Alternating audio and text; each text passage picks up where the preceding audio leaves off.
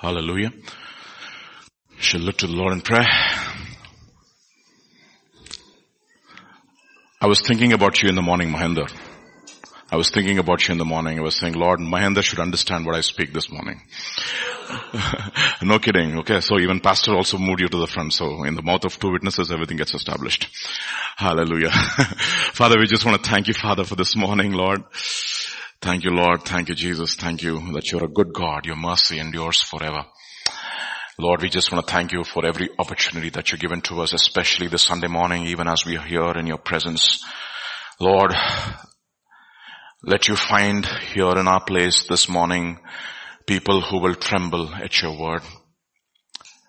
Father, because you said, unto this one I will look, a man who's God, a humble and a contrite spirit and a man who trembles at your word. And therefore this morning I pray, Lord, that you would, Father, anoint each and every one of us, O Lord. And even as the word brings, comes forth, O Lord, let it not be my words, let it be your words, O Lord. Some things which you taught us over the years, nothing new. But I pray, Lord, the anointing of the Holy Spirit would rest upon it. And Lord, I pray, Lord, it would make every word relevant to every situation that we are going through. And every one, O Lord Jesus, Lord, that you are able to do it. And therefore we surrender ourselves, myself, even as I speak in all of us, even as we hear, hear, here in this, in this congregation here this morning and all those who are joined together online. I pray, Lord, you would anoint every one of us, O Lord Jesus. The anointing will teach us all things, O Lord, and will lead us to all truth. And therefore by faith we come to you, we surrender ourselves to your hands. Speak to us, empower us, and Lord, uh, Father, uh, Lord, just do your work in our hearts, O Lord. Let your work, word do your work in our lives, O Lord Jesus. Thank you. We praise you. We worship you. In Jesus' name, amen. Amen. Christian life is a radically new life, a complete completely a new life. That's exactly what we've looked at uh, last Sunday. We looked at the cross. What does a cross do? What does a cross do? It brings to end the first man. The first man, the man, the old Adam is brought to end and a new man who is in Christ Jesus. He is asked to live by faith. And therefore there's a powerful statement in, um, in, uh, first, second Corinthians chapter 5. This is what it says. Therefore, if anyone, if anyone, okay, this is very important, okay, this, this thing, anyone, anyone, anyone, anyone, anyone is in Christ. You know, this, we look at this verse, every time I look at this verse, I'm, I'm, I'm amazed. It's so simple, but it's so, so powerful. He says, if anyone is in Christ, he is a new creation. Completely. Totally. And look at what it says. Old things have completely passed away. Completely. Okay, we have to believe that. Okay, we look at our own lives and we say, you know what, sometimes I feel that the old things are still not passed away, but we have to believe. This is our reality. Our reality is that the old has completely passed away and not few things, all things. Every aspect of our life has been changed. When? When we accepted Jesus Christ as our Lord and Savior and we believed when the seed, when we were born again of the Holy Spirit and that seed of the Word of God was, was planted into our lives and the new birth came into life. The new birth which is spirit which came into life. That, that life is in, it's indestructible. Heaven and earth will pass away, but my word will not pass away. Heaven and earth will pass away and therefore he who is born of the word of God, truly, genuinely, who's living in that reality of new birth will not pass away. All things, all things have become new. Radical statement, radical statement. And therefore we need to understand what are the constituent elements of this new birth. What does this new birth consist of? And we all need to have this new birth. Like pastor keeps on telling, you know, this, there could be some people here in this congregation, I don't know, or maybe who, people who are listening online, maybe you're still not born again. Let us see what it means to be born again. Look at what it says. Um, Peter describes the sevenfold, if you will, the sevenfold elements and the dimensions of the new birth. How does this new birth look like? Look at what it says in 1 Peter chapter 2. Verse 9 onwards. Let's read it. Very powerful verses. We know very familiar verses, but let's read it to, read it once again. But you are a chosen generation, a royal priesthood, a holy nation, his own special people that you may proclaim the praises of him or other translations will use the word excellencies of him who has brought you out of darkness into his marvelous light who once were not a people but are now God's people who had not obtained mercy but now obtain mercy. Therefore, he talks about seven dimensions of a person who is born again, who's new birth. Look at what it says. Let us enumerate the, those, uh, those uh, constituent elements. Very familiar. Let us see. The first thing it says that you are a chosen generation. What are you? A chosen generation. Second, he says is a royal priesthood. Other translation will, will use the word a kingdom of priests and a holy nation. So hmm, you are what? Kings. Okay. And then the third thing is that you are priests. And the fourth thing that you are his own special people. That's the fourth aspect. And the fifth aspect that you are now a holy nation. A holy nation. The fifth aspect. Sixth aspect is that once you were not a people, but now what are you? You're God's people. There are only two categories of people. Not my people, God's people. Very clear. Very clear distinction. And the seventh aspect he says is that you never obtained mercy, but now you have truly obtained mercy. Can you see it? Okay, let me just uh, sh- shift this also so that you will be able to see the screen. Yeah. So, chosen generation, royal priesthood, sorry, so kings, priests, his own special people, holy nation, once not a people, but now God's people. Once we have obtained, uh, never obtained mercy, but now we have people who are under the mercy of God. We were not under the mercy of God initially, but now we have, in other words, we were under the wrath of God. Now what has happened? Now we have come under the mercy of God. We were a people who were subject. We were being given over to the wrath of God. That is the reason why it says in Psalm 7, it says, God is express, expressing his anger against sinners every day. Every day. Okay. So, if you know the, the famous, uh, uh, uh, famous sermon by, uh, John, Jonathan Edwards, he says, singers, sinners in the hands of an an- angry God. He's, that, that sermon actually, uh, started the revival in New England. New England started, the, the revival in New England started with that, that sermon, sinners in the hands of an angry God. And after that people were, were convicted and there was a revival. And you know what? Those days you were not allowed to vote unless and until you were a born again believer. Unfortunately now everything has changed. Alright. So, you are a chosen generation, kingdom of priests, and his own special people, holy nation, not a people of God, but now God's people, not have, a, now we were under the wrath of God, but now we have, we are people who are under the mercy of God. So this morning we will look at three important aspects. Okay, we don't, we won't, we don't have the time to look into all of them, but three important aspects which I believe will kind of um, uh, ensure that all the others are also uh, kind of looked at. So first thing, you are a chosen generation. The second thing we look at that the, the, fact that we are kings. And the third thing we look at uh, is the fact that we are priests. Of course, we will change the order. We will look at priests first and then kings later because he says you are a kingdom of priests. So in that kingdom, what are we? Priests first, kings next. Okay, so that is the order. We will look at that order as well. The first aspect therefore that we are a what generation? A chosen generation. It's a very interesting word in Greek which means that you have a new genome. You new DNA inside of you. New DNA.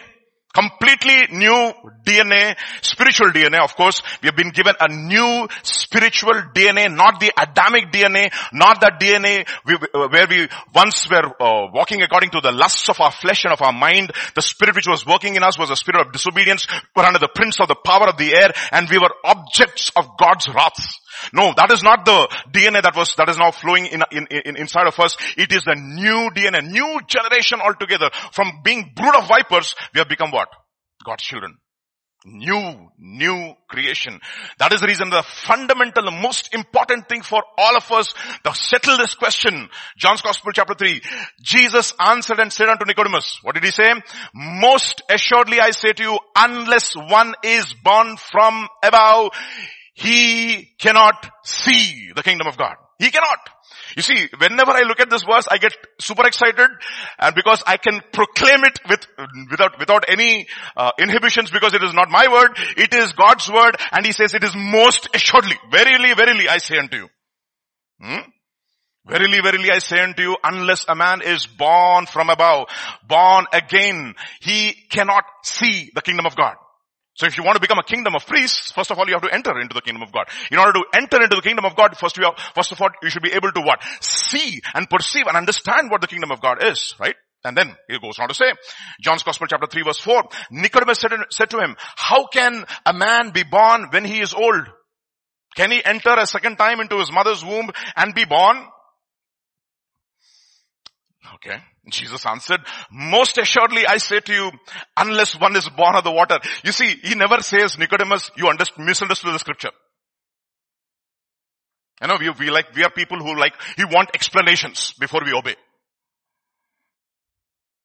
Why should I?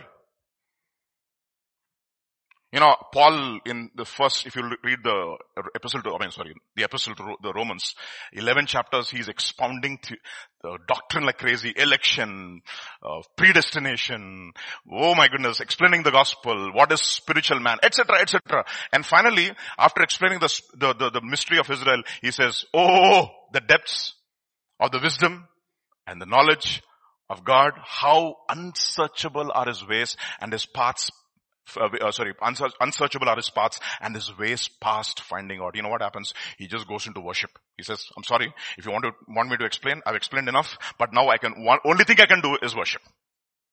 And one man of God says theology has to lead to doxology, otherwise it's only theory. Okay. Jesus answered, most assuredly I say to you, unless one is born of water and of the Spirit, he cannot enter into the kingdom of God. You cannot. The Spirit of God and the Word of God, both. The water uh, signifies obviously here the Word of God and the Spirit of God. They have to come together and the new birth has to take place. Unless until this has happened, you cannot enter into the kingdom of God. It's a categorical statement. Right? Because we were all born in sin, birthed in, I mean, birthed in sin, shaped in iniquity. In sin, our mother conceived us. That is the reason why we have this old Sanskrit uh, sloka. Papoham, papakarmoham. That means my thoughts are full of papam. Sinful thoughts. Papakarmoham because I have thoughts which are full of sin. What comes out are works of sin. Papatma, papa sambhava. Because I have, a, I have a, I have an attitude or a nature which is sinful. Therefore, what will come out of is, God come out of it is only sin. Trahimam krupaya deva sharanagata vatsalanyada sharanam nasti tvameva sharanam. Meaning, oh Lord, I do not know what to do. This is the Brahmin. Who's praying to his God every day. he's, he's saying, Anyada Saranam Nasti, meaning I have gone everywhere, I have come to your feet, and you, you are the only person who can save me. Nothing else can save me. Lord, give me new birth. That is the reason why the Brahmin has to be a person who is born again. That is what we call as Upanayanam. Hmm? Upanayanam means, meaning what? He has to put his Jandhyam and finally now he is off Brahman.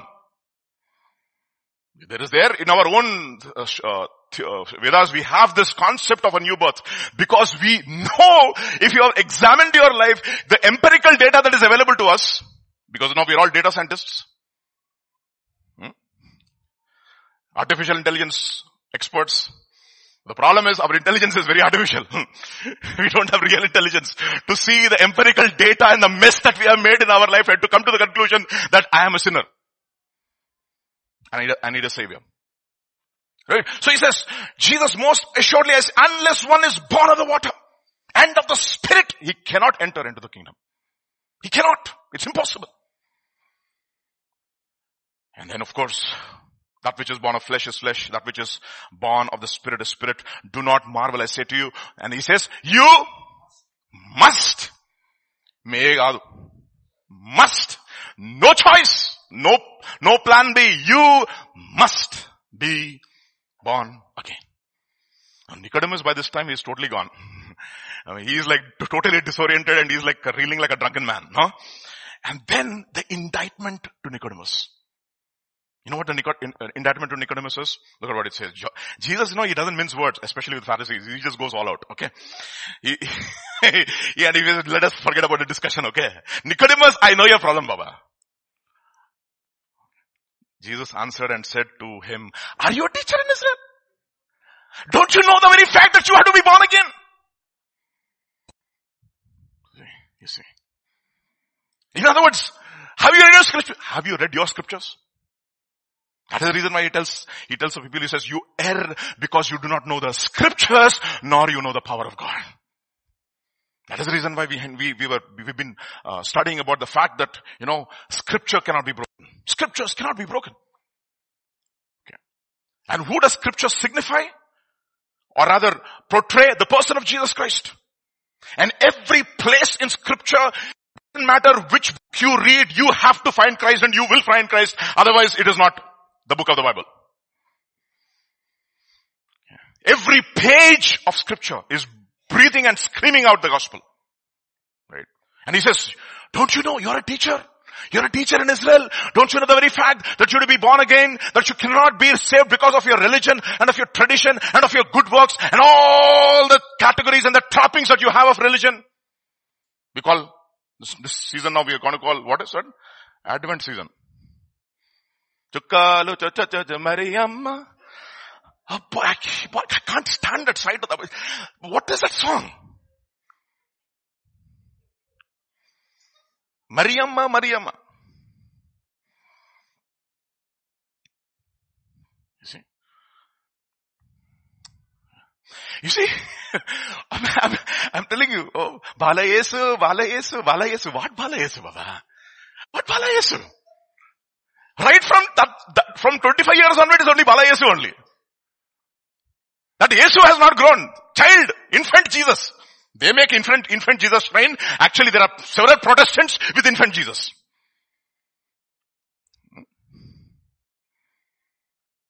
Ah, that is the reason why you know, old hymns are powerful, right?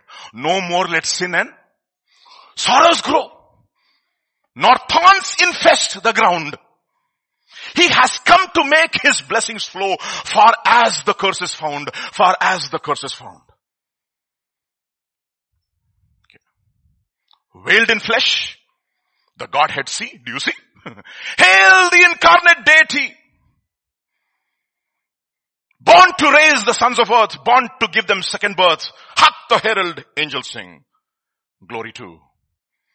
Are you a teacher and you don't know? Because we have tradition, my dear brothers. And so many believers trapped in tradition. That's a problem. I'm telling you, this is honestly, I've seen it in my own life. Several examples before me. Who just come on Sunday, on, on, on, a, on a Good Friday and a, and, a, and, a, and, a, and a Christmas and a New Year. And that too not for watch night service.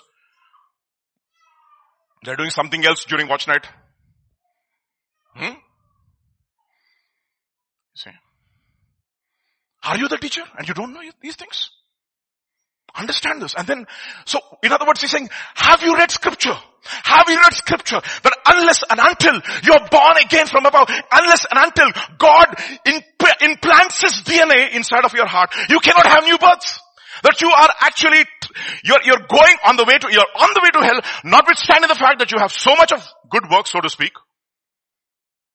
But your good works your righteous deeds are like what rags? Filthy rags and they're all fading away. What are they? They're fading away like a what? Like a leaf. One man of God made a very interesting statement. Once Adam fell, what a privilege he had running around plucking fruit. That's what he had to do, right? Now what is he doing? Running around plucking leaves. And stitching a cloth to cover his nakedness. And by the time, by the, by the time it is evening, the leaves fade away. What has happened? God comes in the cool of the day and what has happened? His leaves have faded away now. What is he doing? He's hiding. My dear brothers and sisters, we need to understand tradition will not save us. Christmas as a tradition will not save us. Because today is Advent, apparently. I didn't know that. I got an SMS in the morning. Happy Advent. Boy, that is the reason why we are people, you know, still under the old covenant. What do we, what do we, what do we, uh, celebrate days? What are that? Days. Christmas Day, New Year's Day, Friendship Day, Mother's Day. Rest of the, rest of the days of the year, curse your mother. Then Father's Day, curse your father, rebel against your father. Then what else day? Pastor's Day. there is Pastor's Day also. okay. Understand, what are we? We are still people trapped under the elementary principles and the rudiments of this world. What do we need? We need new births. New births, my dear brothers. And what is the basis of the new birth? What is the basis of the new birth? Last time we heard. What is that? It is a cross. What is that? Cross, cross, cross, cross. And therefore, Jesus is explaining this entire episode to Peter, uh, to Nicodemus, and he is saying, have you read your scriptures? Nicodemus? Okay, let me give you an example. Let me give you an example, he's saying. You know, what is the basis of this new birth? John's Gospel chapter 3 verse 14. He says, and as Moses, what did he do? He lifted up the serpent in the wilderness. So also should the son of man be lifted up so that whoever believes in me will have what life? Eternal life. Eternal life. You see? So what is he doing? Okay. Nicodemus, you studied, no? Numbers. You memorized also numbers. Okay. You memorize, memorize, memorize numbers. You wrote the Torah. You know everything very well. You got a PhD. Now you're also uh, uh, the, the head of the Sanhedrin, one of the 70 elders who are supposed to make the laws of the land. Let me see. Let us, let us do a surprise quiz. Moses, bronze serpent, what do you think about it? You see? That is the reason why we need revelation. What do we need? Ah, revelation. A lot of people are saying, no, no, no revelation needed anymore. I have to pity them. They have several forums. Wrong theology, right theology, etc. I mean, nothing against them. That whoever believes in, why? It says in verse 16, we know this verse very well. For God so loved the world that he gave his only begotten son. That whoever believes in him should not perish, but have what life? Everlasting life. So he's saying, what is the basis of this new birth? The basis of this new birth is that as Moses lifted up the bronze serpent in the wilderness. So also the son of man should be lifted up so that whoever sees the son of man will, just like those people, when they looked at the bronze serpent, how they were saved, you also can be saved that way. Because all scripture is given by the inspiration of God. Okay. God breathed. Look at what it says in Numbers chapter 21. Look at, look at that passage. Very interesting passage, right? Let us read that passage together and understand how this new birth comes about. Why do we need a savior? Numbers chapter 21, verse 4 onwards. Then they journeyed from Mount Hor by the way of the Red Sea to go around the land of Edom. And the soul of the people became very discouraged. Exceedingly discouraged. All the more discouraged. The word is very interesting. All the more discouraged. In other words, it's a superlative. In the Hebrew it is discouraged, discouraged. Whenever you see the word very, put a double superlative. Hmm? On the way. And the people spoke against God and, and against Moses. Why have you brought, up out of, brought us up out of Egypt to die in the wilderness? For there, for there is no food and no water and our soul loathes this worthless bread. So the Lord sent fiery serpents among the people and they bit the people and many of the people died.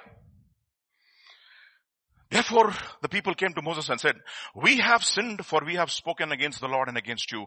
Pray to the Lord that he take away the serpents from us. So Moses prayed for the people and then it says, then the Lord said to Moses, make a fiery serpent, set it on a pole that, and it shall be that everyone who sits on that who shall, uh, so, so Moses made a bronze serpent and put it on a pole. So it was if a serpent had bitten anyone, when he looked at the bronze serpent, he lived. So this is the episode in the Old Testament. So we know how do we expound it? First Corinthians chapter 10 verse 11. These things happened to them as examples and were written down as warnings for us on whom the culmination of the ages has come. the culmination of ages has come and therefore we have to be very sure that we are indeed truly born again. Okay. First Corinthians chapter 15. How did Jesus die? According to scriptures. First, first Corinthians chapter 15 verse 3. For what I received, I passed on to you as of first importance that Christ died for our sins according to the scriptures, that he was buried, that he was raised on the third day according to scriptures, and that he appeared to Cephas and then to 12. This is it. Christ died according to scriptures. So he's telling Nicodemus, you read the scriptures, therefore you should have looked at Numbers chapter 21 and you should have known that Numbers chapter 21 is talking about me. So let us look at what it says to us. First, it says, they grew greatly discouraged. Second, they said, they spoke against God and against Moses. Third, they said, why did you bring us out of Egypt? No food, no water. Our soul loathes this worthless bread. In response, what did God do? God sent fiery serpents. What did they do? They kept quiet? Oh, yeah, no, no. They bit them. Okay, very nice. Huh. And then what happened as a result? Many died. Simple. This is the algorithm. Okay, step one, step two, step three, step four, step five, step six for I is equal to one to all humanity. From Adam to all humanity. if you're a computer programmer, you know what I'm talking about. Full automation Okay. All software engineers know what I'm talking about. okay. They grew greatly discouraged. They spoke against God and against Moses. They said, why did you bring us out of Egypt? We hate this worthless bread. No food, no water. Is it true? No food kya? They ate what go? What food? Angels food, Baba. Can you imagine angels food? And it says that manna was like wafers in your mouth. How many of you like wafers? Silky wafers? Array, come on. We, how many of you like wafers? Come on. Honestly. Yes, see, you have a cook also here in our midst, okay? Who loves to make wafers. you see, I love wafers too. Kit Kat and uh, Munch is my favorite. Hmm? and what were they given? They were given angels food. It was like wafers. And it used to melt in their mouths. Okay, they were not satisfied. They said they grinded and did all kinds of stuff, stuff to it. But it's okay. It was great food. And what about water? There was a rock which was falling. Can you imagine? Wherever they go, the rock is coming. Imagine a rock which had to, what? Fill the desert and quench the thirst of at least six million people? What kind of a rock was that?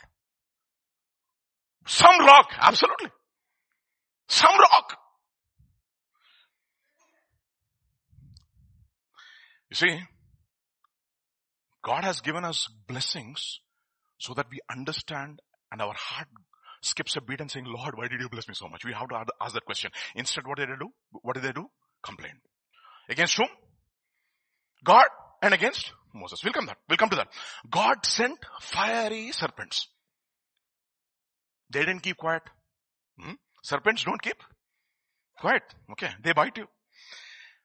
And then what happened as a result? Many died.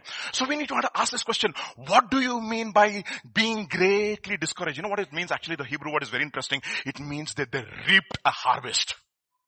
That's what it means. The first thing, they reaped a harvest.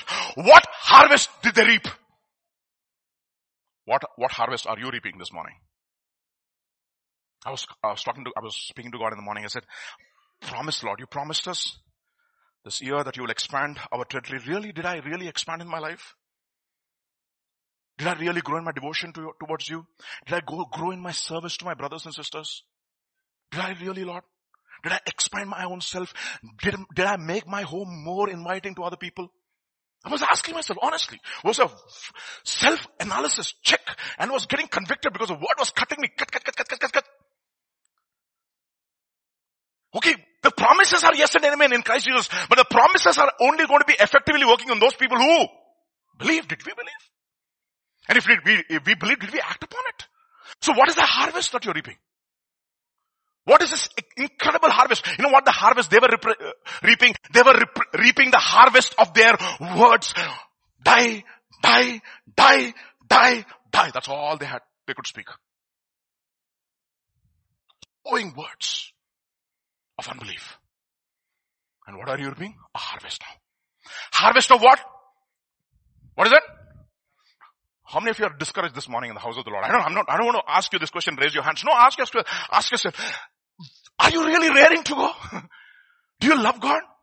You know, yesterday I was uh, listening to this interview of, of this guy, who was a 65 year old journalist who was covering a sports event. And the, this guy asked him, how come you're so passionate about your job? When you're 65 years old, you could just retire and take it easy. You know what that guy said? You know, stress comes when we don't, when we do the things we don't like to do. And never stressed, he said. You know why? Because I love my job. And I said, I, I, said, I just hung my head in shame and I said, how many of us believers are like that? Stress, stress, stress, stress, stress. What is the number one problem for all of you? What is the number of problem of students? Stress. Em stress nana meeku? What stress? Eating three times a day, full stress, I know. Stress. Exam stress. COVID stress, stress, stress, stress, discouraged. You know, one of the things is that sad, sad state of affairs is that churches are full of discouraged people. Unfortunate that is. Unfortunate. And they're reaping a harvest of discouragement. Understand this. Because there's an inexorable law in the universe. What is that? As you sow, so will you reap. And according to the seed, so will be the crop. Simple. you don't have to go to a science class to understand this. Look at what it says in Job's chapter, Job's gospel, chapter 4 verse 8. Everything is a gospel, okay? Even as I have seen they that plow iniquity and sow wickedness, what do they reap? Same?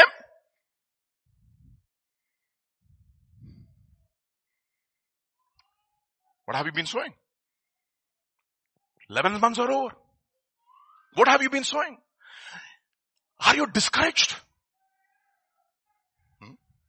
Proverbs chapter 22 verse 8. Look at what it says. He that sows iniquity shall reap vanity. Emptiness. That's exactly what had happened. Mr. Solomon. We'll come to that later on. What do you think? Solomon had a six pack or a fat belly? Uh, we'll come to that. Okay. Okay. That's revelation for you. It's coming. it's, it's a teaser for you. okay. Six pack or a, or, or a fat belly. What do you think David had? Six pack or a fat belly? Ah, six pack. Very good. Thank you. We'll come to that. We'll come to that. I'm going to prove to you that he didn't have a six, six pack from scripture. Okay. Man, we have to speak against our belly, you know. Look at this fellow. Abomination. he that sows iniquity shall reap vanity. You see, when you have a fat belly, something is wrong. You're losing your edge. What are you doing? What are you losing? Edge. Obviously it is becoming round. what is that? the geometry is changing. The contours are becoming, instead of being sharp, it is becoming what? Round. That's what my dad used to say. Vijay, chubby chicks. Chubby chicks is not a endearing statement, no? Full of sarcasm, and that to Telugu sarcasm. Hmm? Understand this. Okay. They were reaping this harvest. What were you doing? All this time in the wilderness, what were you doing? Sowing beautiful words. What are the words? Complain and murmur. It's one of the most tragic things when believers are complaining and murmuring. Hmm? And what do they do? The age old, what do you say, what do we call as uh, panacea for the fl- problem of the flesh. Blame others. What do you do? If you don't find anybody, blame God, not yourself. No, no, no. Not who said yourself, Baba? not very, not many people blame themselves. Very few are there like that.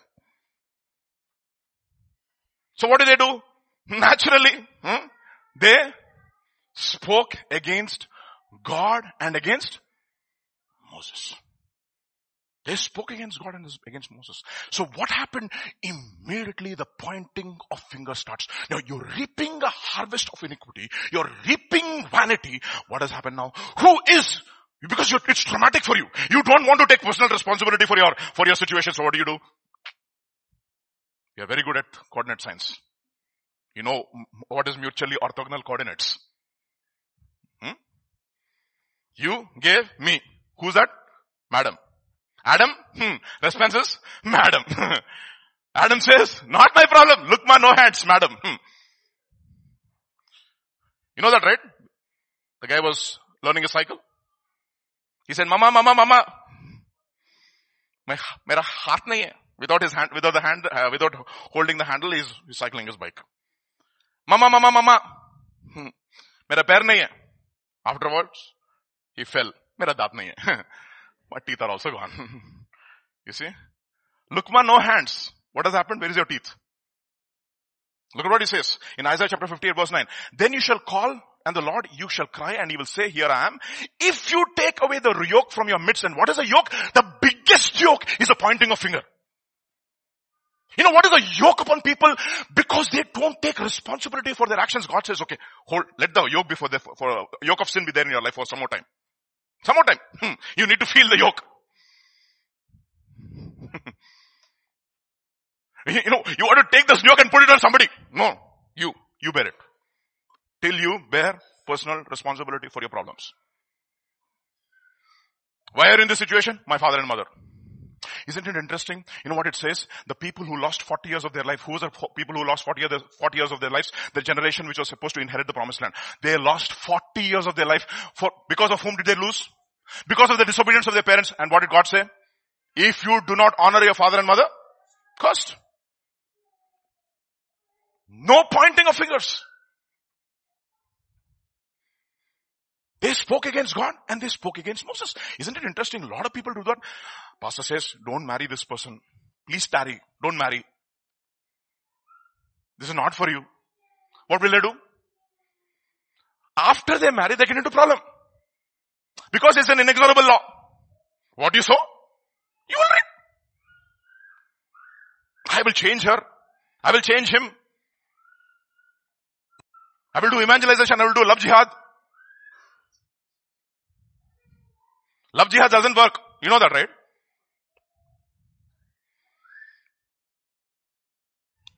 Hmm? I'll do that. And they get into trouble.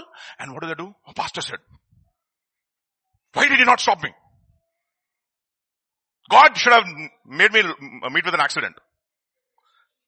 Hello? What has happened to you?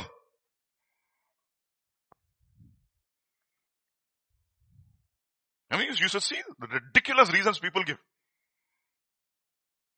They will never have the integrity to say, you know what, it was because of me. I'm in this mess. And whom did they speak against? God. Mara! Don't call me pleasant. Who went? You went.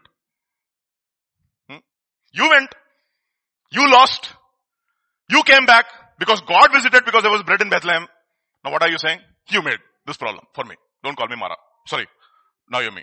Call me Mara.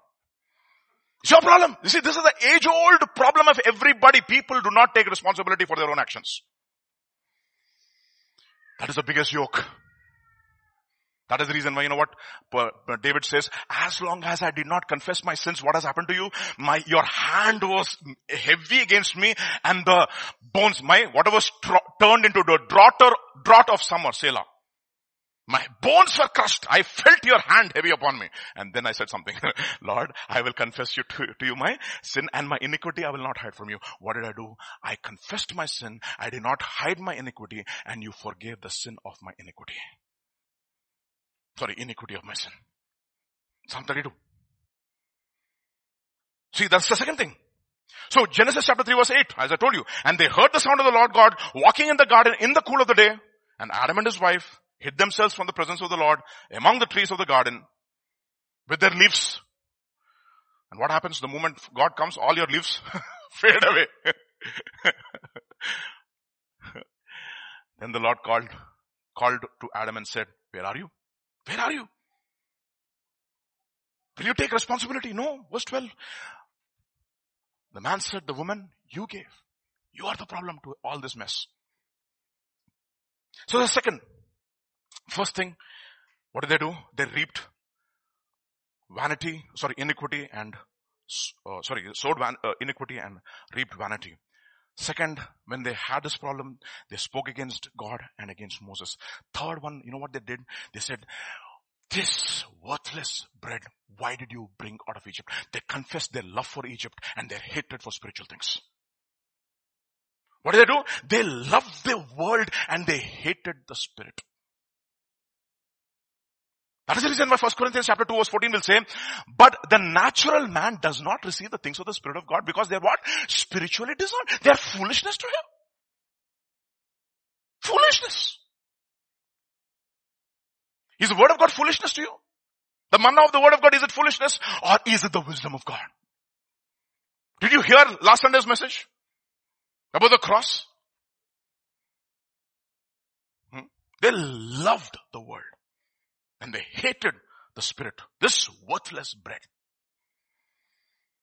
Romans chapter 8 will say this, for those who live according to the flesh set their minds on the things of the flesh, but those who live according to the spirit, the things of the spirit. For to be carnally minded is death. What is it? All the time, your mind in Egypt. You have still not come out of Egypt. You love it. You love Egypt.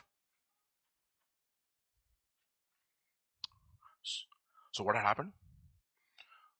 You break the fence. What will happen to you? The serpent, serpent will bite you. God sent what, what serpents? Fiery serpents.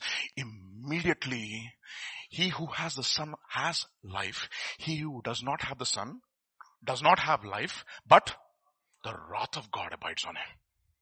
You know what it says? God sent what serpents? Fiery serpents. Look at what it says in Romans chapter 1 verse 18. For the wrath of God is revealed from heaven against all ungodliness and unrighteousness of men because they suppress the truth of God in unrighteousness because that which is known of God is made manifest to them because God has shown it to them. They were bitten by the serpents. And what did the serpents do? God sent this. They came under the wrath of God. And what do the serpents do? They bite. They bite. The serpents bit the people. They didn't keep quiet. You know what the word bite means? You know that, right? You know what the word bite means? Interest. That's exactly what the word bite means. You know what interest is, right? How many of you have credit cards? I Be honest, no. Come on. Okay, let us see how many of you use your credit cards well. So shall we show me your hand? Okay, very, very few people. Okay, you see, how many of you would pay for your credit cards? Interest, uh, dread the credit card interest. You know what happens, right? I remember some, some years back, I think six or seven years back, I had a credit card from SBI and that fellow comes and persuades you know. He sits on your head, makes your life miserable. I said, okay, Baba, give it. Okay. And then I took it. Okay. And then after a while, I was not very comfortable with the credit card. You know what I did? I used it for a while. I wanted to close it down. I closed it. I cut the credit card, tore it, paid off my credit card bills over. I didn't know that it had what we call as an annual fee. What fee? Annual fee. 500 rupees annual fee. I mean, I thought, because that fellow when he comes for annual fee over sir, if you put, if you spend this much, what will happen? You know what will happen? Annual fee is waived off. But do you read the fine print? You have to spend so much within so much time. Alright, come on. Why, why will you need 25,000 rupees to spend? You don't need to do that. So I didn't use it. So I thought, okay, fine. I paid off my bills. They will honor me with my waiving off the, uh, the annual debt. I'm sorry, the annual fee. They did not. And I'm getting message after message. Credit card due. Credit card due. 200 rupees. I mean, started with 500. I said I ignored it. What nonsense is this fellow? And this is not from somebody, I mean, it's, it's not that I'm owing the company anymore. It's just kept on. This is from the credit bureau apparently. There's some independent credit bureau body. 500 rupees increased to 1000 rupees. 1000 rupees increased to 1500 rupees. 1500 rupees increased to 2500. It kept on increasing, increasing, increasing. And I'm like, how in the world? And one day that phone number came and I called him and said, what is this? I've already paid off my entire bills. Why are you doing this to me? I said, I'm not going to pay. You know what he says? Sir, the interest will increase whether you like it or not.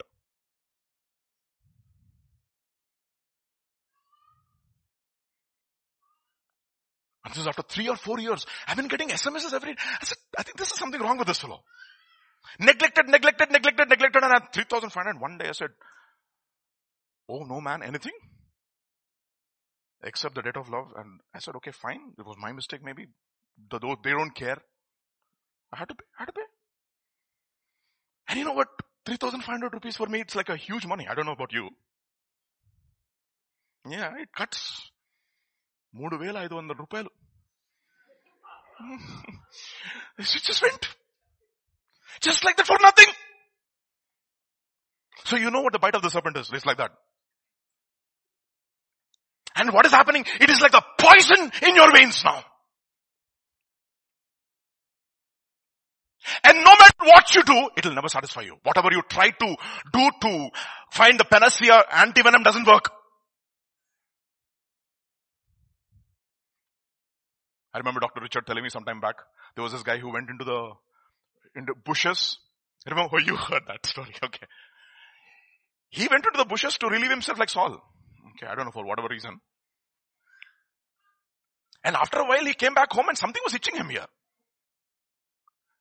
And after a while his entire body started swelling. And he turned blue. They went to the emergency and they said, what is happening? And then this man, of course, is an emergency doctor, look very sharp, very brilliant. It's, this is a serpent bite. Because he studies his Bible. No, he knows very well. Okay. so, this is a serpent bite. He said, serpent bite. He didn't even know. That's exactly what happens. You know what happens? So many times you commit sin, you don't even know the consequences. It's already come. It's come, entered into your venom. It has, it has caused your soul to swell. You don't even realize it now.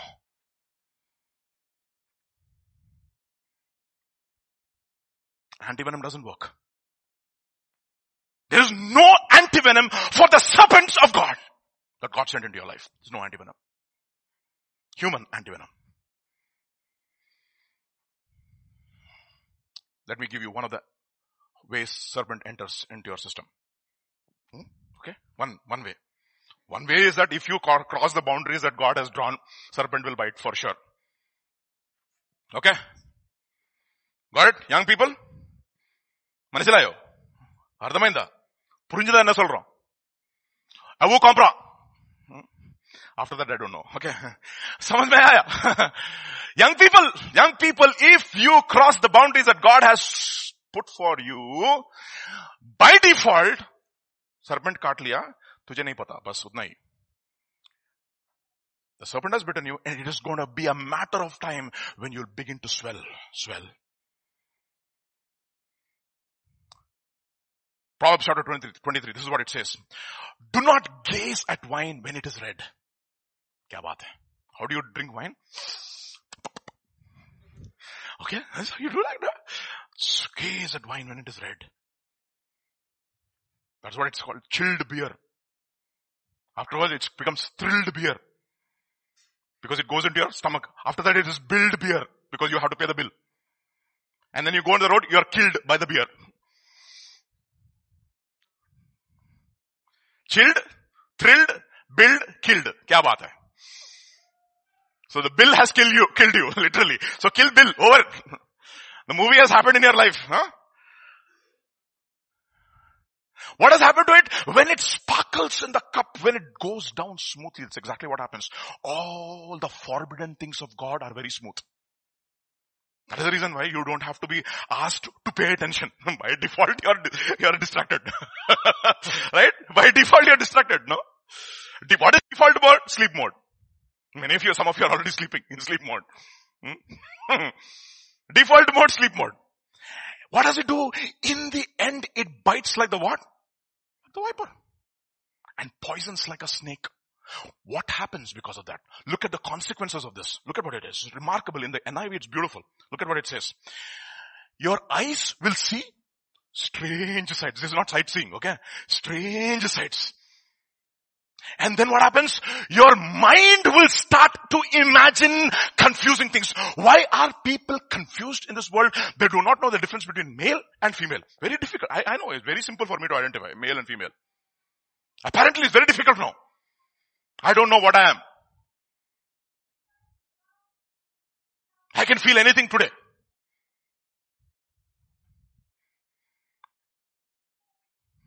Hmm. Confusing things.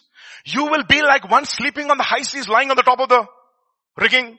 They hit me, you will say, but I'm not hurt. They beat me, but I don't feel anything. In other words, you've lost the sense of touch. You have no sense for sin anymore. You've lost it. You know why? Your eyes are seeing strange things. Your mind is imagining confusing things. And what do you say? I want to wake up and find a another drink. What do you do in the, get up in the morning first thing, what do you do? what do you do, what do you do, what do you do? Very important. Okay. The morning first thing what you do is very important. Okay. That's the reason why Romans chapter 1 verse 21 will say, because although they knew God, they did not glorify Him as God, nor were they thankful, but became futile in their thoughts and their foolish heart was darkened. What did they do? They professed themselves to be wise and they became fools. And then what did they, what did God do? Therefore God gave them over to uncleanness in the lust of their flesh, of their hearts, to dishonor their bodies among themselves. And then what else did God do? For this reason, God gave them up to wild passions. For even the women exchange the natural use of what is against nature. Likewise also men, leaving the natural use of the woman, burned in their lust for one another. And what has, what happens with this lust? It will never satisfy. It will never satisfy. Ask Solomon, how many, how many women? 900 women. 900. And it says, even, even as they did not like to retain God in their knowledge, God gave them up, up to a what mind? A debased mind. This is exactly what has happened to a lot of people. Now they can't see the light of the gospel in their lives. You know why? Because they've been given over to a debased mind. They don't understand the serpent has bit them. They are under the wrath of God. The wrath of God has been, has been declared against all ungodliness and unrighteousness of men. And what is the result? A debased mind. A debased mind. You know what? If God gives upon us, we are toast. Finished. It's over. Curtains for us. That is the reason why we should thank God for our church because this church has warned us, warned us over and over and over and over again over the past 14 years. Kept you on the straight and narrow path. Serpents bite their people. So look at what it says in 2 Corinthians chapter 4. But even if our gospel is veiled, it is veiled to those who are perishing, whose minds the God of this age has blinded, that they should not see. So what is the solution for this problem? Solution for the serpent's venom to be taken out. And what is the wages of sin? Death. That is the reason why two things are for sure in this life. What is this? Death and taxes. Otherwise interest on taxes. So your tax taxman will keep calling you. Okay, sir, 15th December, 15th December, pay your tax, pay your tax. I remember those, those ads during those days, no? Why should I pay my taxes? Look, have you seen the infrastructure? Have you seen the schools? Have you seen the, the hospitals? Why should I pay my taxes? And you know the, the punchline of that advertisement? You can make n number of excuses, but you know what is best. Pay, pay your taxes. Pay your taxes. You have to pay. Payday is there. Either God pays or you pay. There's no GPay or PhonePe. Doesn't matter. No GPay, no PhonePe will work that day. Understand this. So the solution. Therefore, the people came to Moses and said, what did they say? We have sinned. Against? But How, how did we sin? We have sinned by speaking against the Lord and against you. You see, one of the things that you need to understand, relationships are very, very tough. Not easy. Going to God is easy. Going to Moses is not. What did I say? Ah. Going to God is easy. Going to the offended brother is not. That is the reason why if you come with a gift on the gift through the altar, what should you do? First, leave your gift. And, and, and, and what should you do? If, if, ah, if your brother has something against you, you know it. You have not asked for forgiveness. You have not settled the accounts with, with your brother. Leave your gift. Reconcile to your brother and come back. Whether your brother is going to get reconciled with you is, is up to the brother. but you get reconciled to your brother. Hmm? Very difficult, no? To say sorry. Very, very difficult to say sorry. You can do every other thing but to avoid the word sorry. Have you seen that?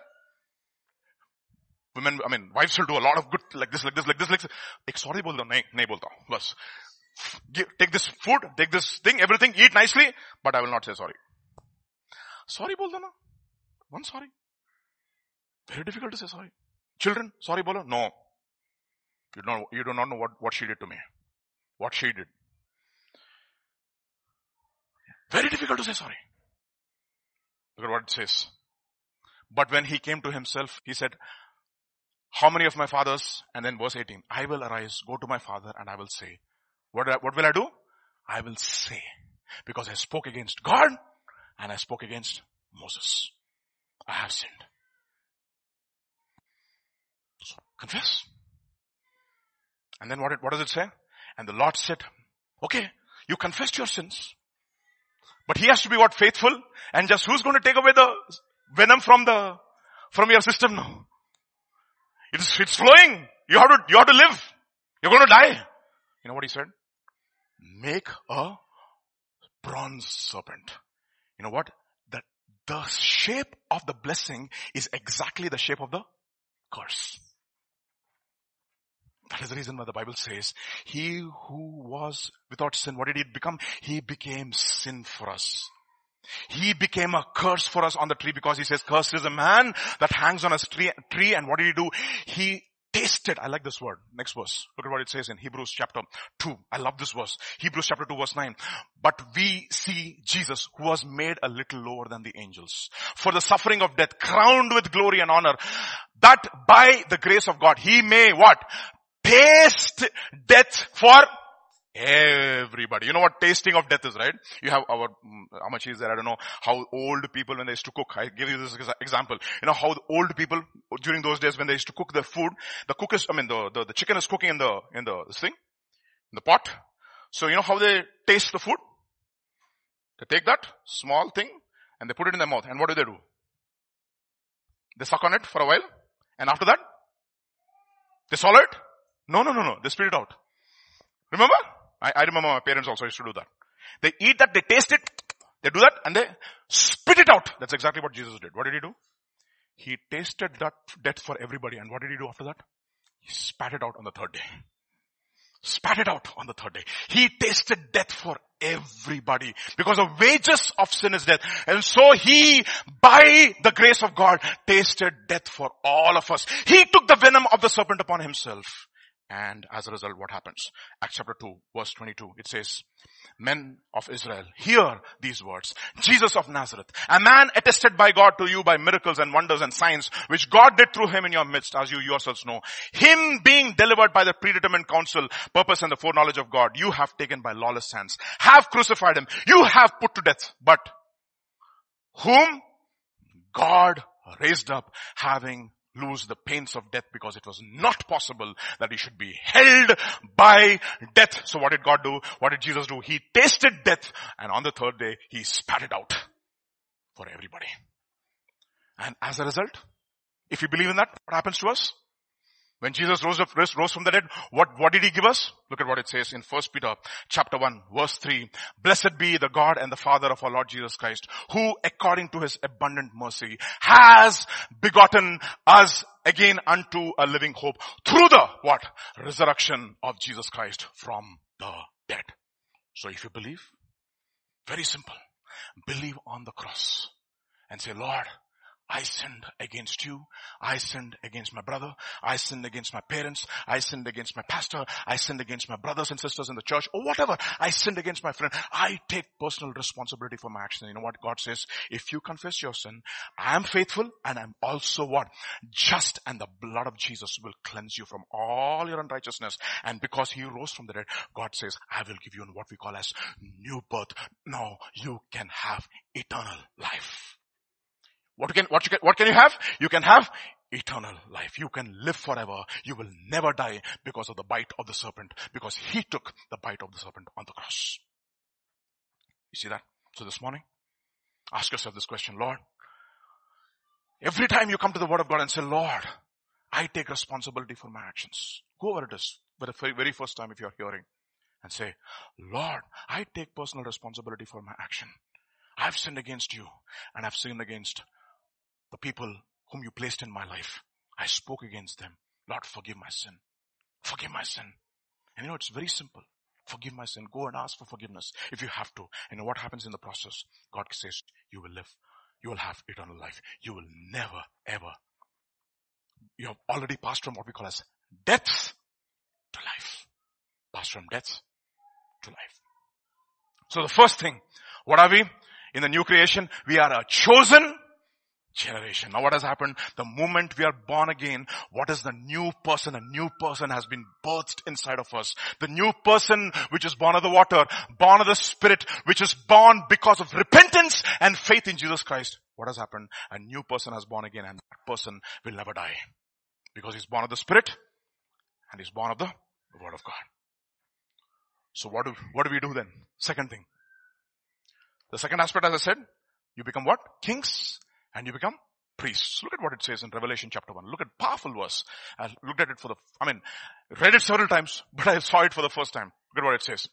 John, this is Revelation chapter 1 verse 4 onwards. John, this, to the seven churches which are in Asia, grace to you and peace from him who is and who was and who is to come and from the seven spirits who are before his throne and from Jesus Christ, the faithful witness, the firstborn of the dead and the ruler of the kings of the earth. He is the firstborn from the dead and if we have been born again, we have also been raised together with Christ and been seated together with him where? In the heavenly places in Christ Jesus. So what does he, what does he make us?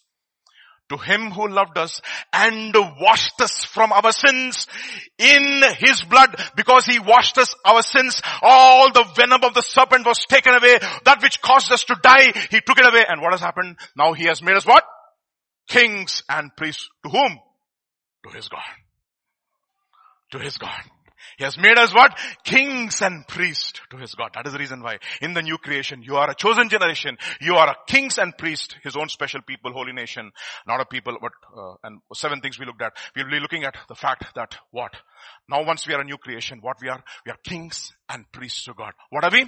Kings and priests to God. First aspect we look at, we look at the fact that we are what? Priests. Very important. So what do priests do? What do priests do? What do they do? Excuse me? They offer something. Sacrifices. What do they do? They offer sacrifices. Now, because we are also priests, according, like, like whom? We are like the priest not of the old covenant order, we are of the priest of the new covenant order. Like Jesus Christ, we are the priests according to the new covenant. What are we? Look at what it says in Hebrews chapter 3 verse 1.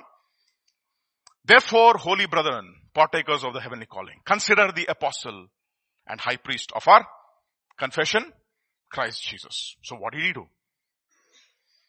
The old covenant, they offered sacrifices. Who died in the sacrifice? They did not die. Nothing happened to them. Nothing happened to the priest. The animal, poor fellow had died. New covenant order is something totally different.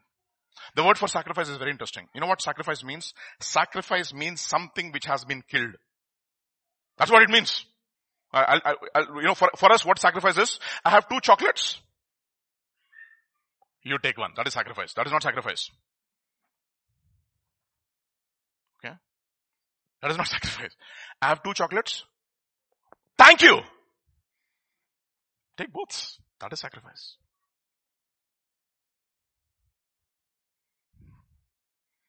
See, that is the reason we call it the, it's called the extra mile.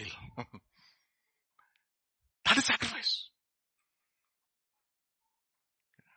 Two chocolates, you take one, I'll take one. No, that is not, that is not sacrifice. Remember the Sunday school fellow who went to Sunday school, his mother gave him two five rupee coins. Remember?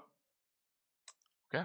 The story of this guy who was going to Sunday school, mother gave him two five rupee coins. This is for your chocolate. This is for the offering.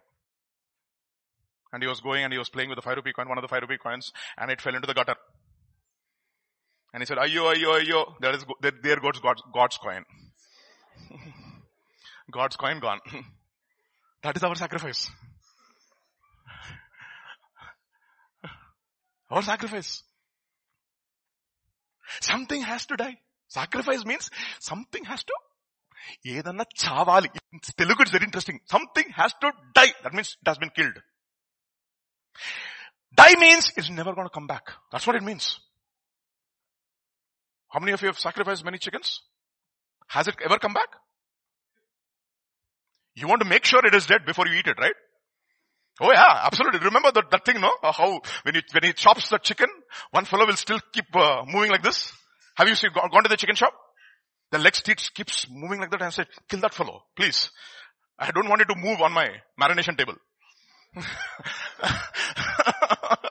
you see, you see, it keeps, keeps moving. That is sacrifice.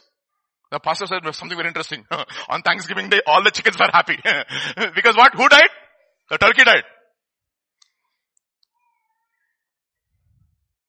So, for us to give thanks, some has, something has to die. When the prodigal son came back, somebody died. Who died? The calf died? Yeah. The fatted calf died.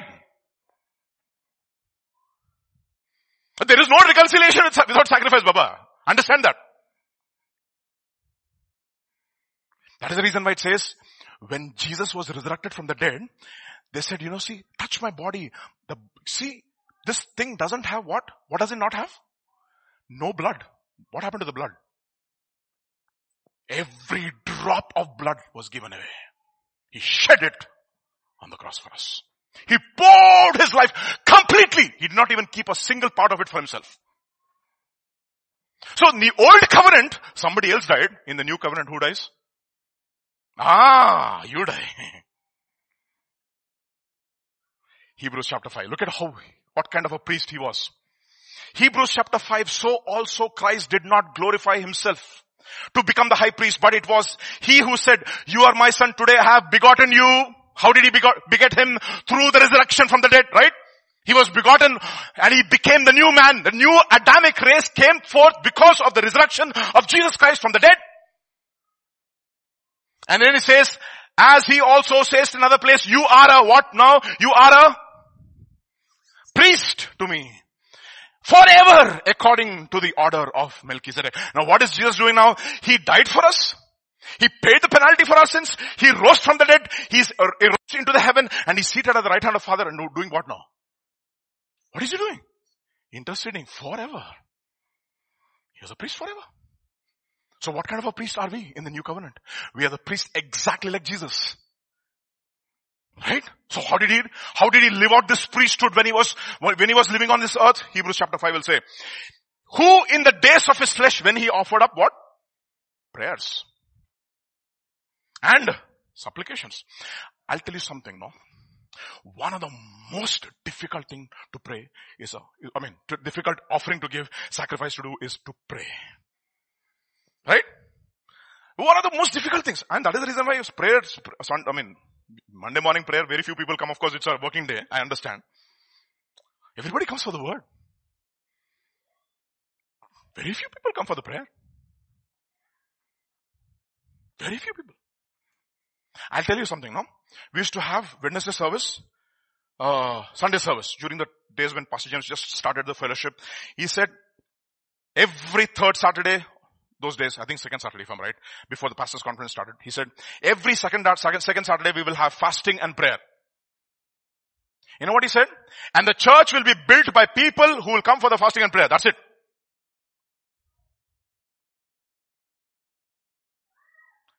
I'll tell you something, no? The number of people who started coming for the fasting and prayer, initially, so much. After that, shrunk and shrunk and shrunk and shrunk and shrunk few people left.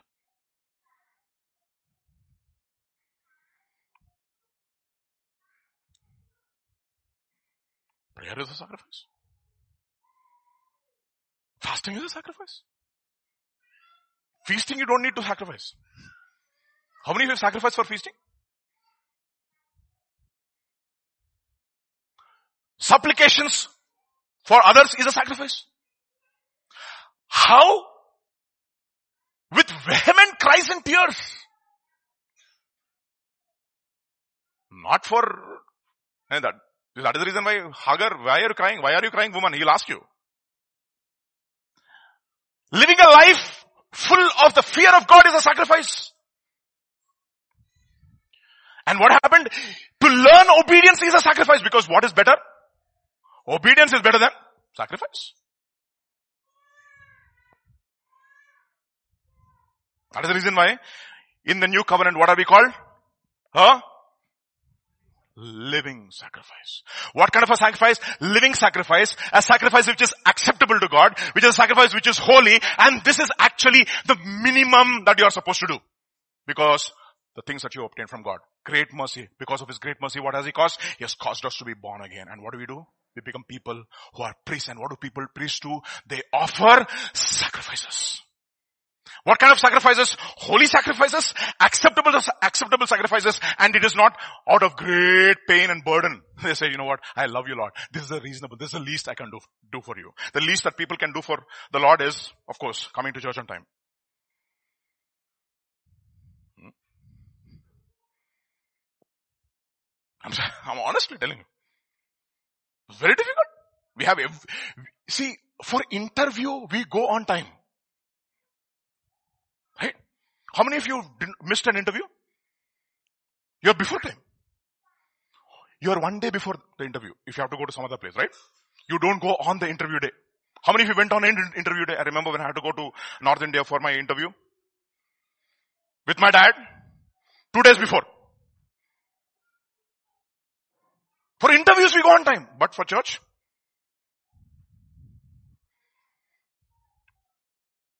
That is the reason why it says, no, this is what we call as by faith. What is it? Hebrews chapter 11 verse 4.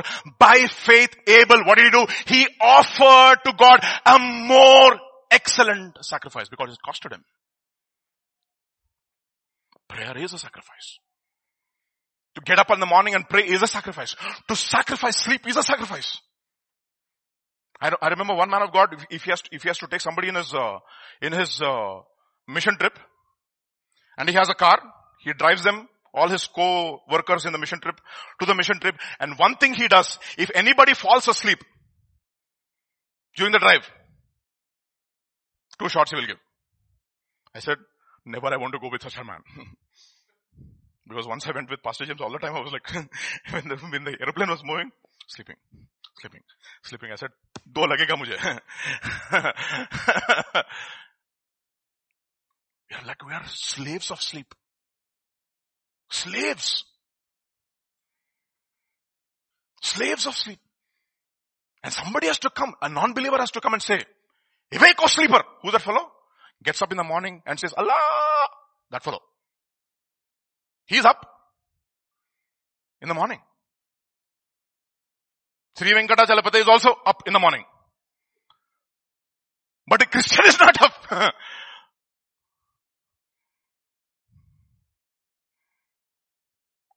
Problem is, the Hindu gods have to wake up their gods. And our God has to, wake up? What an order. a sacrifice. A lot of people, oh my goodness, they are slaves of sleep.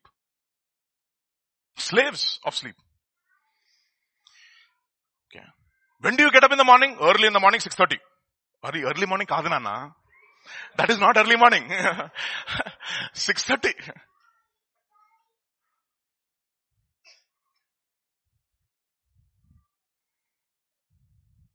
You know what is early morning? Now in the morning, having risen okay, a long while before daylight. That is morning. And what does body say?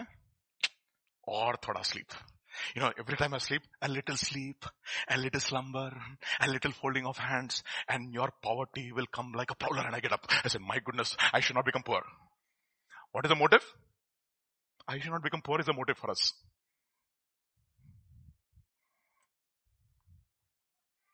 What did God get? Nothing. Not even one iota of money he made. But he still got up. See, prayer is one of the most difficult sacrifices. You know that? It's not easy to consistently pray. To consistently come to a prayer meeting. To consistently do it. I mean, for me, I can read the word, I can study, but pray? Whew, sacrifice. It's one of the most difficult. And what do priests do? What do priests do? They pray. Hmm.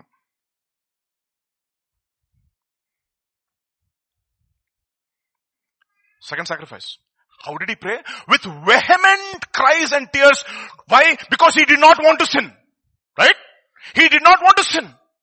He said, I don't want to sin, Lord. I know there are going to be tremendous temptations coming my way through the whole of this day. Lord, Lord, Lord, grant me the power that I will overcome every situation and I will not sin. How do we pray? Have we wept for our sins? Blessed are those who? You know what? Tears is a sacrifice. Tears is a sacrifice.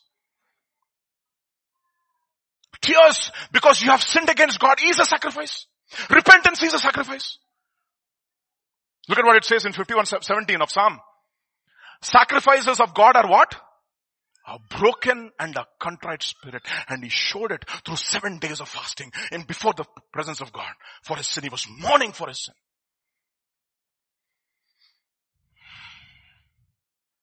See that? This is a sacrifice which God is pleased with. Do we have this kind of a sacrifice? Second Kings chapter 22 says, but as for the king of Judah, this is talking about Josiah, who sent you to the inquire of the Lord, in this manner you shall speak to him. Thus says the Lord God of Israel concerning the words which you have heard. Because your heart was tender and you humbled yourself before the Lord when you heard what I spoke against this place and against the inhabitants that they would come into desolation and a curse and you tore your clothes and wept before me. I also have what? heard you. And why was God heard? Why was Jesus heard? He was heard because of his what? Reverent submission. The sacrifice.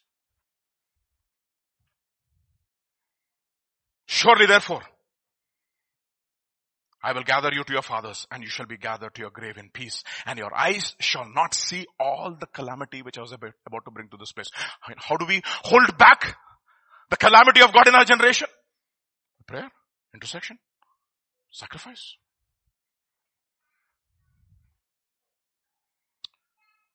Let's go to the next. Skipping a few.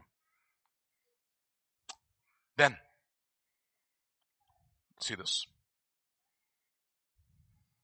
Hebrews chapter 10 verse 5. Therefore, when he came the, into the world, he said, sacrifice and offerings you do not desire, but a body you have prepared for me. In burnt offerings and sacrifices for sin you have no pleasure. Then I said, behold, I come in the volume of the book that is written, of, uh, written about me to do your will, O God to do the will of God is a sacrifice. That means what? Not my will, but yours be done is a sacrifice. That is the reason why 1 Samuel chapter 15 verse, verse says, Samuel said, verse 22, has the Lord great delight in burnt offerings and sacrifices as in what? Obeying. Obedience to the will of God is a sacrifice. Hebrews chapter 13 verse 15. This is 15, sorry. Therefore by him let us continually offer the what? The sacrifice of praise. That is the fruit of the lips, giving thanks to his name. Let us rise our hands, let us raise up, let us sing with, with the loud voice. That is what the worship leader does. Sacrifice. Psalm 107 verse 22. And let them sacrifice the sacrifices of thanksgiving and declare his works with rejoicing. Sacrifice. Psalm 27. One thing have I desired of the Lord that I will seek that I may dwell in the house of the Lord all the days of my life and behold the beauty of the Lord and to inquire in his temple for in the time of trouble he shall hide me in his pavilion in the secret of his tabernacle shall he hide me. He shall set me upon a rock. Everybody likes that. But look at what he says. Next verse. And now shall mine head be lifted up above my enemies round about me. Therefore will I offer in his tabernacle what? Sacrifices of joy Giving is a sacrifice, not taking. What is that? Giving. Hebrews chapter 13 verse 16. But do not forget to do good and to share for with such what? Sacrifices. God is pleased. Okay, think about it, no? How many of us really, really work hard for giving? Can you imagine? Why are you working hard? I want to go to my company. I want to quote to the best of my ability. I want to get the number one employer of this month so that I will have a bonus so that I can give away to the church. Anybody? Anybody?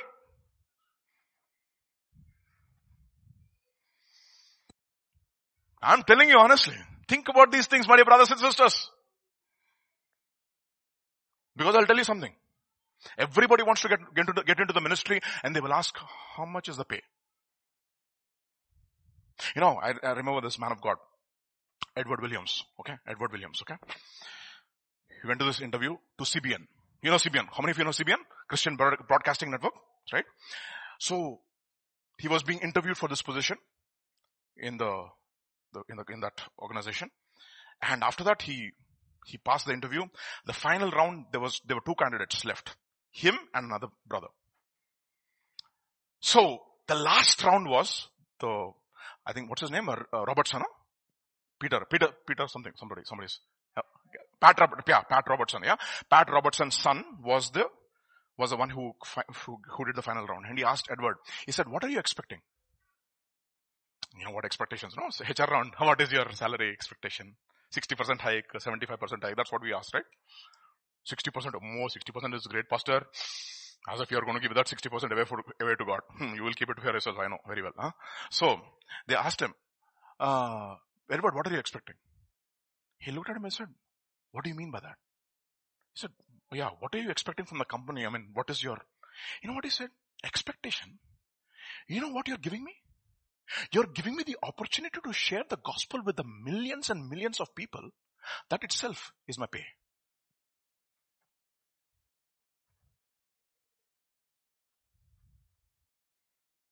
Pat Robertson was shocked.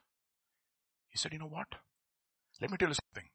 In my organization, for every five years, we take away the person who's, who's in the particular chair. For, but for you, you can continue in my organization as long as you want. You know what Paul says? You know what my salary is? The ability and the opportunity to freely distribute and preach the gospel is my salary.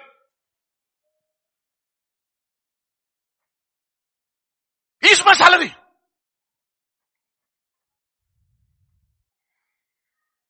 You know, something that fires me up.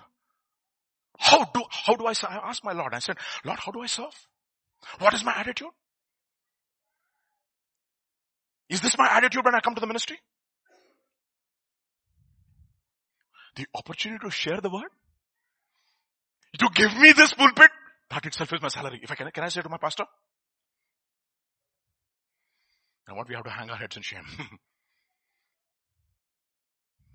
You see, we all work. That is the reason why, you know what, you, we ask, but we do not receive. You know why? Because we spend it upon our own what? Lusts. Adulteresses and adulterers. Don't you know friendship with the world is enmity with God? Look at what it says in Ephesians chapter 4. Let him who stole steal no longer, but rather let him labor, working with his hands, what is good, that he may have something to give the person who's in need. Is that our heart when we work? When we work, in whatever company that we are working, let me earn the money so that I will have the blessing to give away. You know what happens? You have that kind of an attitude. The blessing of Hannah will come upon your life. It doesn't matter who is the person who's, who's preaching. Even Eli will say, by next year, by this time, you will have a child. You know why? Lord, if you give me a child, I'm gonna give it back to you. Do you have the courage and the conviction to say that? Think about that, my dear brothers and sisters. Because you know what? We have, we are a people. I'm not talking about anybody in the church. Don't, don't get, don't get me wrong. I'm talking about our own attitude. That is why I was thinking about this message to, from the morning. I was saying, Lord, it's cutting me, Lord. Thinking about this, think about this. We are actually leeches. We just suck. We don't give. And God says it is more blessed to give and receive. So what do priests do? What do priests do? Sacrifice. With such sacrifices, what is God? He is well pleased. And when he looks at that sacrifice and he looks at Vijay, boy, what an attitude to serve. Sweet smelling offering. His message, even though it comes from a guilty accent, it is fantastic. It's smelling nice now. You know why? Because there's a heart behind it.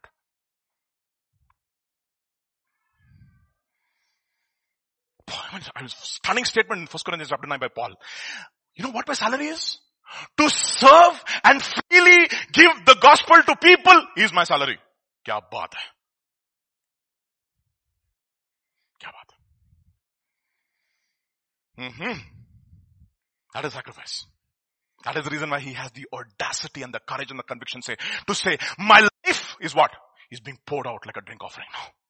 And the crown is there waiting for me. Sacrifice, my dear brothers. Priests of the new covenant. Priests of the old covenant, they sacrifice outside. Priests in the new covenant. The body becomes the temple of the Holy Spirit. This becomes the sacrifice now. He offered himself, it says. I remember Derek Prince talking about this Indian who came to church. You know, he was so convicted with the message. Okay. After he got the message, he said, I have to give something to God. So he brought his carpet and he put it on the altar and he said, Indian give carpet. Not in this Indian. Okay. American Indian, not our Indian. Okay. Don't get us wrong. Okay. Indian give carpet. Then he said, still, still, still, still not, uh, yeah, still not enough. He took away his bow and his arrow in his, in his gun. He said, Indian give gun. He said, mm, still not satisfied, still not satisfied. He went outside, got his horse from the stable and he put it on the altar. He said, Indian give horse. He said, still not satisfied, still not satisfied. He went on the altar and he slept on the carpet he said, Indian give Indian. Indian give Indian. And I would to God that he was Indian. This Indian, not that, that Indian. Indian give Indian. Priests.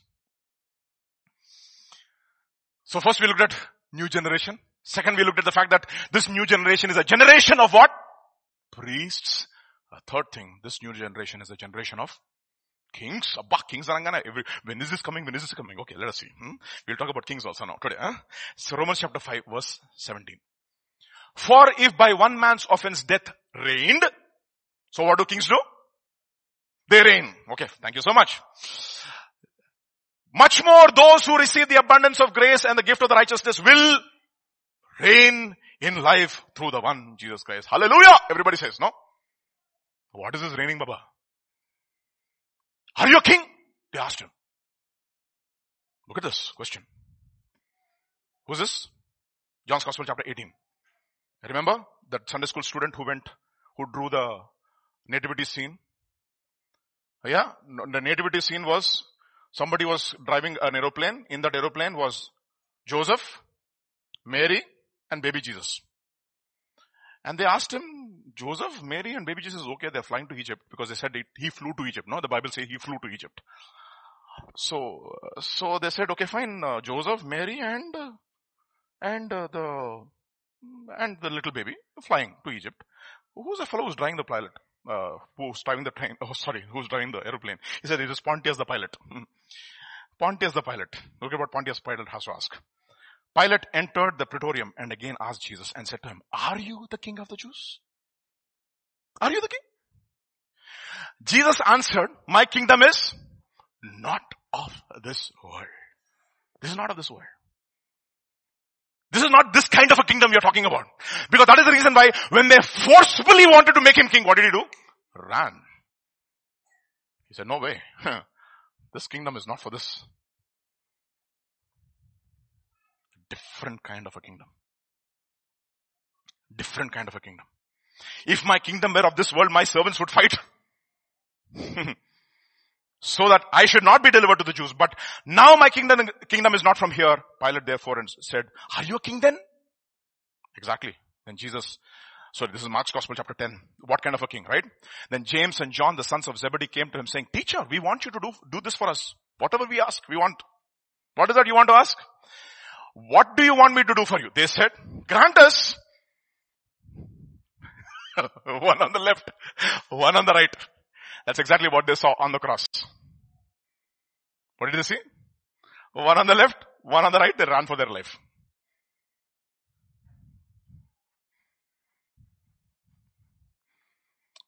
You know what Jesus says?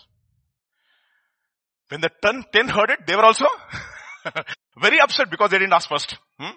In India, in India, no, they say there's a saying, dasti, handkerchief That is mine, don't touch me now.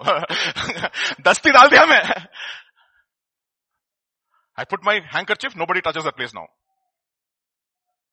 Remember when you, you, you are standing in the queue, some fellow will jump from the window and he'll put the dasti like that. And you fight through the crowd and you come and, you want to sit there, hey, man, my dasti was there. That's exactly what they did. Hmm? they put the dasti. Everybody was upset. Look at what Jesus says. Jesus called them and called them to himself and said to them, you know that those who consider rulers over the Gentiles lord it over them? And their great ones exercise authority over them? And yet it shall not be among you, but whoever desires to become great among you shall be what? Servant of Pradhan Mantri. He's not who's sitting in the cabinet there, serving the people. That's what it means. And whoever you, of you desires to be first of all should be what? Slave of all. For even the son of man did not come to be served, but to what? But to serve. And to give his life as a ransom for many. You see, this is a, this is the concept of a king in the Bible. So even, even when he established the kingdom of Israel, the kings of Israel are supposed to be different from the kings of the world. Remember, I'll show you this episode. This is 1 Kings chapter 12. This is after Solomon dies. Rehoboam went to Shechem for all Israel had gone to Shechem to make him king. So it happened when Jeroboam the son of Nebat heard it, he was still in Egypt, for he had fled from the presence of the king Solomon and had been dwelling in Egypt. Uh, remember, Solomon also was not as good as, was, he was just like Saul, in other words. Yeah? That they sent and called him. Then Jeroboam and the, and the whole assembly of Israel came and spoke to Rehoboam saying, what did they say? So he said to them, uh, become our, so we'll, if you serve So he said to them, depart for three days, then come back to me. And the people departed. Then King Rehoboam consulted the elders who stood before his father, Solomon, while he still lived. Who are these people? The elders who were actually people who knew David, the father of Solomon. And he said, how do you advise me to answer these people? You know what they, what I said? And they spoke to him saying, if you will be a servant of these people today and serve them and answer them and speak good words to them, then they will be what? Servants forever. this is, that is the reason why you are supposed to be king. Because that's exactly what they saw in David. What did they see in David? A servant of everybody. Look at what it says in Psalm 78 about David, verse 70. He chose David, his servant, took him from the sheepfolds, following the eaves that had young, he brought him to shepherd Jacob his people and Israel his inheritance. So he shepherded them according to the integrity of his heart and guided them by the skillfulness of his hands. That's how he shepherded. That's the reason why he says, Paul, Peter, First Peter chapter 5 says, shepherd the flock of God. How? Not of, not by compulsion, but by willing willingness. Not, not for filthy lucre's sake, but what? Without any covetousness. Third thing, not as lords, but as servants, feeding the flock. That's exactly what David did. But he rejected the advice, 1 Kings chapter 12 verse 8, which the elders had given them and consulted the young men who had grown up. And how do the young men have grown up? They have grown up in what we call as absolute prosperity. They don't know what it is to struggle for anything. Struggle for anything. Hmm? And they stood before him. Look at what it says. And he said to them, what advice do you give? Look at what they say. Then the young men who had grown up with him spoke to him saying, Thus you shall speak to this people who have spoken to you saying, your father made our yoke heavy, but you make it lighter on us. Thus you shall say to them, my little finger shall be thicker than my father's what? Ah, that's what I told you. Did Solomon have a six pack? Family pack. This is what Solomon did. Because those days fatness means prosperity. Hey, prosperity man. మంచిగా లావాను మంచిగా ఉన్నావు మంచిగా తెలుగు తెలంగాణ మంచిగా ఉన్నావు మంచిగా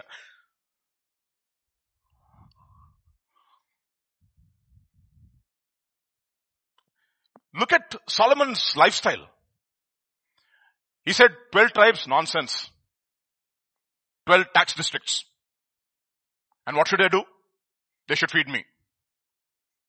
And you want to know what the one day ration of Solomon's household was? Do you want to know? Solomon had 12 governors who provided food for the king and his household. Each one made provision for one month. So 12 months, 12 governors. Okay? 12 months, 12 governors, everybody feeding the king. And what is the king doing? Doing? enjoying six, 900 women. That's what he's doing. And making palaces for them. Now Solomon's provision for what? Look at this. For one day. Six, 30 kors of fine flour. I don't know whatever that measure is. 60 kors of meal. 10 fatted oxen. 20 oxen from the pastures and 100 sheep. Where is that mamsam going, Baba? Where is that fellow going? Where is it going? To his family back. What are you doing? Are you waging a war? no, no, no, no, no, no. My father waged war. I am enjoying myself. Why was the anointing given to you? The anointing was given to me so that I will build the temple. Your father went through all this trouble and he got this anointing. He made everything easy for you and he gave you this fantastic start and he said, build my temple, serve the Lord with loyalty and of sincerity of heart. What should you do with your anointing, Solomon? When you had all this, all this going well for you, what should you have, what you should have done? What you should have done, I'll, I shall, I'll, I'll tell you. According to my heart, according to my heart, he should have actually denied himself. He should have denied himself. Where did you get this from? Your father did the same thing? The last time I remember your father doing something when he went to the Amalekites and he brought back this loot. You know what he did? He distributed it to, to his people. And you, what you're doing, you're asking the people to give you to, to support your lavish lifestyle.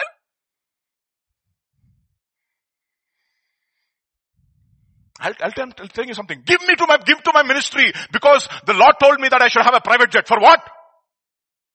For what?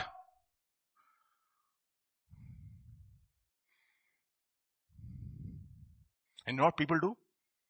They are like these governors who feed these people. Who are looting them left, right and center. I'll tell you something. You'll know a man of God by his waist. Whether he's waste or good. And that includes myself too. It was given over to fasting.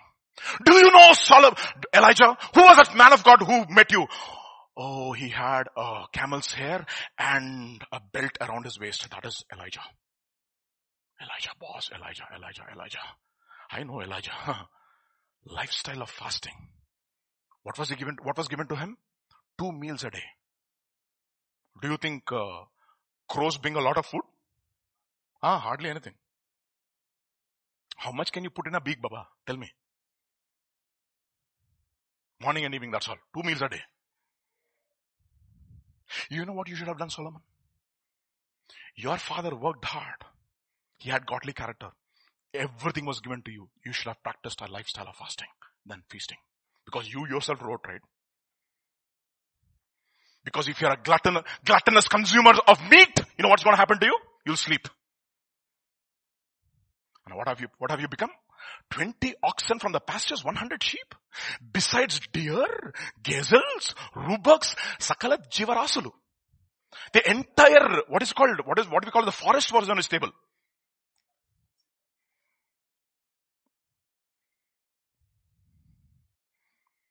The entire forest was on his table. Roebucks. And what was he? A connoisseur of good food. And every meal some, something fresh has to be given to him now.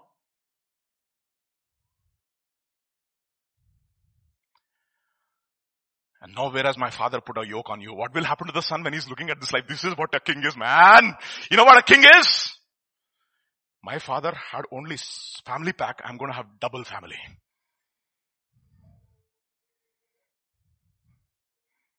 Understand? You know what Jesus has to say about John the Baptist?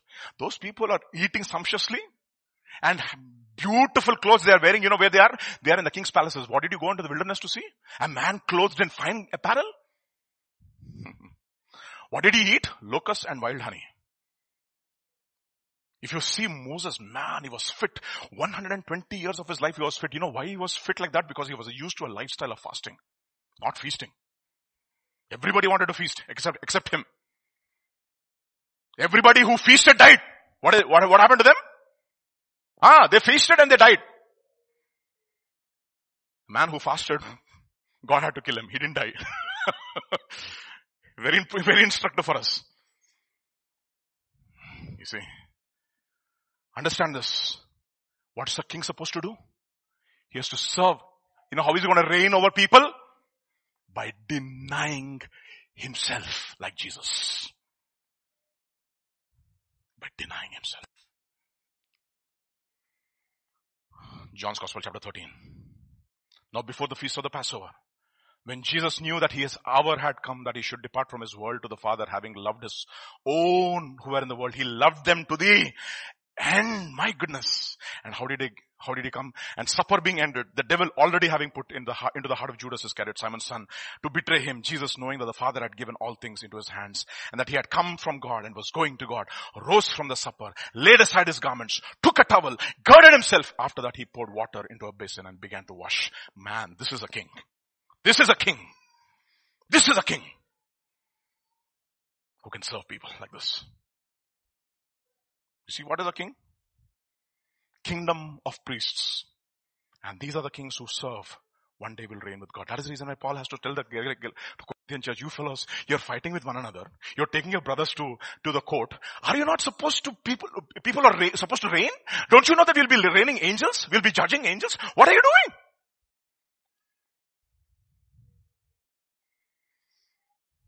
Mm-hmm. Then Peter, then he came to Simon Peter and said, Lord, are you washing my feet? Jesus answered and said to him, what I am doing you will not understand. What? Now, but later on you'll understand what I mean by this. That's exactly what, you know what Simon Peter says? Oh, my dear brothers and sisters, elders in the church, shepherd the flock of God because I know what my shepherd taught me. Don't lord over the, the Lord's flock. Serve them. Serve them. You see, this is Christianity, my dear, my dear brothers. This is the new life. This is the new life. A life of sacrifice and service. What is it? Life of sacrifice and service. The life of a priest is a life of sacrifice. Life of a king is a life of what? Service. A life of sacrifice and a life of service. Very difficult to say amen. I know. This is the life of sacrifice and life of service. Amen. Nobody says. I know. Very difficult to say amen. Okay. First Peter chapter 4 verse 9. He says, be hospitable to one another without grumbling. As each one of you has received a gift, what should you do? Use it to serve one another as good stewards of the manifold grace of God. If anyone speaks, let him speak as the oracles of God. If anyone ministers, let him do it as with the ability which God provides or supplies, that in all things God may be glorified through Jesus Christ, to whom be glory and dominion forever and ever. And God's people said, Amen. So what are the new creation? A person who will become a chosen generation. Why have we become a chosen generation? So that we can be, we become two things. We become priests who sacrifice and kings who serve and not Lord. If we get this into our systems and say, Lord, make me this, you know what has happened? The gospel has made, started to make its effect in our life. Now we are beginning to believe that we are a new creation in Jesus Christ. Can we all stand up this morning? Stand up in the, stand up in the presence of the Lord. We are in the last day of, last Sabbath day of the 11th month. God has given us a promise that He is going to extend us. What is He? How is He going to extend us? So that we can serve one another, right? That's what we, we can do. We can do. Stretch us, Lord, so that we can serve. Stretch us, Lord. Stretch my giving. stretch my hospitality. Stretch everything that I have. No, there's no compulsion here. Okay, don't go and do it. Do anything in the flesh. No. Okay, no, don't do anything in the flesh. This is not like some something which you suddenly get. Uh, uh, what do you say? Um, uh, agitated because you heard a word and then you do it one one day after that you're gone, or then you fall into the pit because you have actually not got the message, right? This is something that has to be developed over a period of time in the presence of the Lord consistently. Start with little things. If he has to come home, husbands begin to serve your wives. Wives begin to serve your husbands. Children begin to serve your parents. Let us start there. In Telugu there is a sameta. ఇంట గెలిచి రెచ్చగలు Hmm? In mothers, that means you win in your house first and then you can win in your church. Right? Start there. Begin to serve your home. Begin to serve your mother and father. Begin to serve slowly, slowly extend it and say, Lord, let my home become a home. That is the reason why he says an elder has to be a lover of hospitality. What is that? Lover of hospitality. Oh, this is how, can you imagine lover of hospitality? Hospitality, okay, but lover of hospitality? Very difficult. See, this is what Christianity is. We are people who are supposed to sacrifice and we are a people who are supposed to serve. And you can hold me accountable for every word that I said. Amen. Let's pray. Father, we just want to thank you, Father, this morning. Lord, we've come to the end of this 11th month and Lord, 12 months 11 months, 12th month, we're going to enter into the last one twelfth of this year. 33 days left.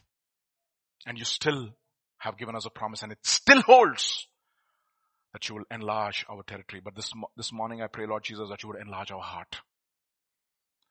Because it's impossible to, for us to enlarge our territory without you enlarging our heart, O Lord. Enlarge our heart so that we will rejoice in the success of our brother. We will serve the brothers so that they can succeed. Because you came to us to serve us so that we can succeed. You sacrificed yourself and you served us.